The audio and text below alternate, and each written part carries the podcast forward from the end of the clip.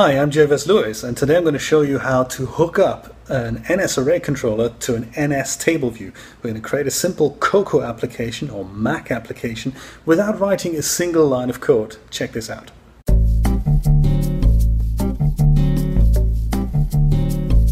Today I'd like to show you how to bind an array controller to a table view in a simple Cocoa application. And this is a feature that allows us to use core data and not write a single line of code, uh, yet update our user interface and save our data. That is an amazing feature called Cocoa bindings. And this is something I would really like to see in iOS. Sadly, we haven't got it yet, but we have got it for Mac development in Cocoa. And here's how we're going to create that. First, we're going to create a simple Cocoa application with core data. The Cocoa applications don't come with templates like we used to from iOS, so this is kind of a bare bones approach here. We're going to add an entity to our core data model and create a subclass from it and then we're going to drag a table view and an array controller into our NIB file, which is kind of like the um, storyboard. Then we're going to bind the array controller to the managed object context, which is already provided by the app delegate. And then we're going to bind the table view to the array controller. And that then lets us update data in a graphical user interface and save it straight in core data and vice versa also retrieve values that are then displayed in the graphic interface without a single line of code. I can't emphasize this enough. The tools we're going to use for this are Xcode 5.1, actually Xcode 5.1.1 to be exact, and the app's going to run on Mountain Lion as well as Mavericks. We're going to start with a brand new Xcode project here. Under OS X, we're going to select the Cocoa application. Sadly not a Sprite Kit game, we're going to stick with Cocoa application. And let's call it bindings test, perhaps. Down here at the bottom, make sure you select use core data because that's one of those very important things we're going to use here. Hit next and save it somewhere where you can find it. I'm going to create a Git repo so I can share it with you on GitHub. Since we've chosen to use core data, we've already got in our app delegate, we already have a persistent store coordinator, manage object model, and manage object context. We don't have a fetch results controller because that's an iOS only feature, so we don't have that here. And turns out we don't actually need it. We also have a core data model here, and there's nothing in it. This is a bit like the iOS utility app, it comes basically with nothing. So in order for core data to save something, first thing we need to do is add an entity. I'm going to call mine event and I'm going to make it extremely simple here. I'm going to create one attribute which is going to be a title. The attribute is of string value we could add many more here. I'm going to stick with one because it's ultra simple and you know I just want to show you how to do this without any code. Up here under editor create NS managed object subclass will create a little file for us, a super simple event class. This is exactly what we need. Just choose the defaults and here we go. Event H and M, not much going on there. Turns out we're not even going to touch it. Very exciting. There's one thing that we could do here in the model in our attribute. We could provide a default value. Perhaps we're just going to call it value. That's not really necessary. It's just so that we see something in the interface as soon as we add a record. Let's turn our attention to the main menu.nib file select window down here and then that brings up our application window and this is where we're going to start dragging two properties in. On the left hand side, just so that you know, if you see something like that with no explanation whatsoever, then this is the document outline. You can open that here and then that turns the view into this. It's a bit of a space saving thing here, but sometimes it doesn't really show you what's going on here. So I've got the screen space, I'm going to open this up down here on the bottom right, you have all these beautiful elements. And we're going to select one that is the NS table view. There. It's in fact, it's an NS table view in an NS scroll view. So we're going to see what that means in a second. I'm going to drag that in and put it here on the left hand side. Make it a bit bigger. I'm going to leave some room here because I'm going to add a text field in a second. Notice here that the table view sits inside a scroll view inside a clip view in, and that's where the table view actually is. So if you wanted to select this, you go one, two, three. That selects the table view. So make sure you're on the right one here. Columns, I'm just going to need one column, so I'm going to trim that to one. And select the column and drag it over to the right a little bit further, yeah, perhaps like that. Cool. Okay, that's the table view. Now we're going to need another little friend who is called the NS Array Controller. And that's this guy here, the green little bubble with three blue things in there, three blue squares in there. That's the array controller. Many of the objects in Cocoa are bindings compatible, so the array controller binds an array to a graphical element and vice versa. But you have other options, so as you start exploring bindings, it's going to be a hell of a journey. It's amazing. We're going to use the NS array controller here, and we're going to drag that not into here, we're going to drag that over here. I like to put mine underneath the font manager here. And there we go. With the array controller still selected, head over to the right hand side and click the Bindings Inspector tab. This brings up a few scary options here and I always forget what I need to do here. It's not actually that difficult. Uh, there's, there's two things. The first thing, once you're on the Bindings Inspector, head over to Parameters under Manage Object Context. An array controller is a class that has a lot of parameters, but we really only need to bind two of them. We need to tell the array controller what our managed object context is and where we can find that. So tick the bind to box and from the drop down select app delegate. That makes perfect sense, right? We want to bind one end of the array controller to the app delegate specifically under model key path. We're looking for the self managed object context because that's really where the array controller can find all our objects. Leave the controller key path blank and the value transformer blank as well. We don't need that.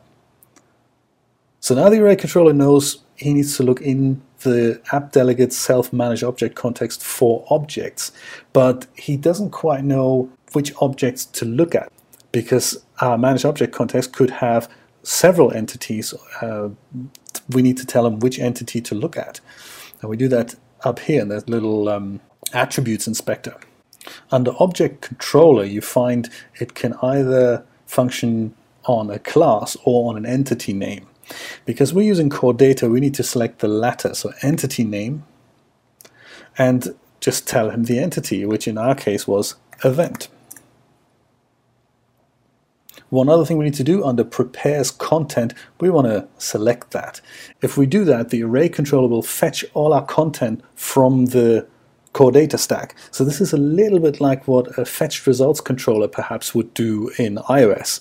This is what the array controller can do for us here if you tick that box. If you don't, then you'd have to issue that command manually. We're not going to do that. A tick box is all we want. That is the array controller sorted. Let's have a look at the table view. You can either select it from here or you can select it from here. If you do it from the graphic interface, you click one, two, three, four times until you get to the table column. We're not going to bind the array controller to the table view or to the clip view or to the bordered scroll view. We need to select the column. Make sure you're on the column and again head over to the bindings inspector this little symbol, I don't even know what that looks like, what that is, but it says the bindings inspector. And here we just need to tell the column what value to display. So up here under value, open this and tell it to bind it to the array controller. By default, it comes up with the controller key of arranged objects. That's exactly what we want. But we also need to specify what property needs to be displayed in that column. Uh, so the model key path here is important, and we're gonna we, we only have one property, which is title. And since we've created subclasses, Xcode knows this and brings up our title property here for us. So title is good. So quick recap. The array controller looks at our app delegates managed object context, grabs all the events there are, and just has them as almost like fetched objects in its class. It's an array. We're telling the table view, hey, look at the array controller and let's display that array of event objects and specifically the title property in our table view. So far, so good. Right now, though, we don't have anything to display, and there doesn't seem to be an obvious way to add data into this thing. So let's make that happen. Again, no code. Scroll to the top and find the first button you find here. Push button, NS button, that's perfect. I'm going to drag one in. I'm going to put that maybe down here, maybe down here. And let's drag another one in. These things will allow us to add records and remove records. Make it a bit bigger, it's totally pretty. And now we're going to drag from that button, hook it up to an action, control drag to our array controller and select the add action. You've guessed it, the same is going to happen with the remove action. Control drag from the remove button to the array controller, let go and select remove. So these two buttons also speak to the array controller and they will allow us to add and remove records literally into core data without writing a single line of code. Is that cool or what? So the app will already work. If we'd run this now, we can add and remove records here. Let's see if I'm right. Let's run it. So can you tell which one's the fake and which one's the real? Very funny. So you add, and we have value. This is the default value we've defined here. Add again, add another value. Add as many as you like. Remove as many as you like as well. But even better, we can double click this and say, uh, change this.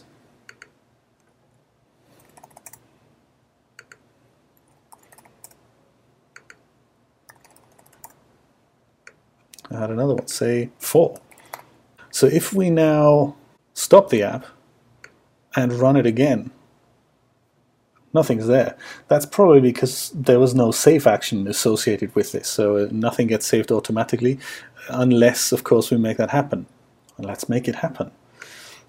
In here, let's find the menu up here. You can either find the menu here, or you go into the main menu here and then uh, open each menu item up here. It's much easier to do it under File and Save. And there it is. Let's hook up this save action, again via Control Drag, to the app delegate this time, and hook it up as the save action. So this now means that we can call the save command and our object context will be saved. Let's see if I'm right. There, let's add a few values here. There. And now we're coming up to our file menu and just hit save. And now we stop it, start it again. All our values are back. Is that cool or what? Let me show you one other thing that we can do totally without code. As I said, many objects in Cocoa are bindings compatible. So rather than us double clicking into a cell, let's hook up a little text field here. And that allows us to enter values here more easily. So let's come down here and find a text field. Uh, there's a label here, and there's a text field just next to it. NS text field, perfect. Let's drag that over here make it bigger. It's not the prettiest app, I give you that, but hey, it's one of those things. With it selected, we don't need to hook it up to anything. All we need to tell this text field in the bindings inspector, which is incidentally still open, we just need to bind that value property also to the array controller. This time we're going to bind it to the selection. That's whatever's selected in the table view. And the model key path here is also going to be title. That should be that. Let's run it and see if I'm right. Look at that. So now the selected value from the table view gets displayed in the text field and is editable. This is a great demonstration of what bindings are capable of. It's a two-way street without any what Apple call glue code. So you don't have to write methods that set a value, take it from there, set it elsewhere, and then if you move the cursor somewhere else, then it takes the value and sets it elsewhere. Cocoa bindings do that all for us. And as you get into Cocoa bindings and look at them more, it makes your Mac development so much easier. I've made this project available on GitHub for you to have a peek at in case you can't remember what are these scary properties you need to set. Um, it's called Bindings Demo and it's on github.com. I'm on github.com forward slash versluis. I just look for Bindings Demo there. So let's quickly recap what we did here. We created a simple Cocoa application, uh, selected core data, so that's very important.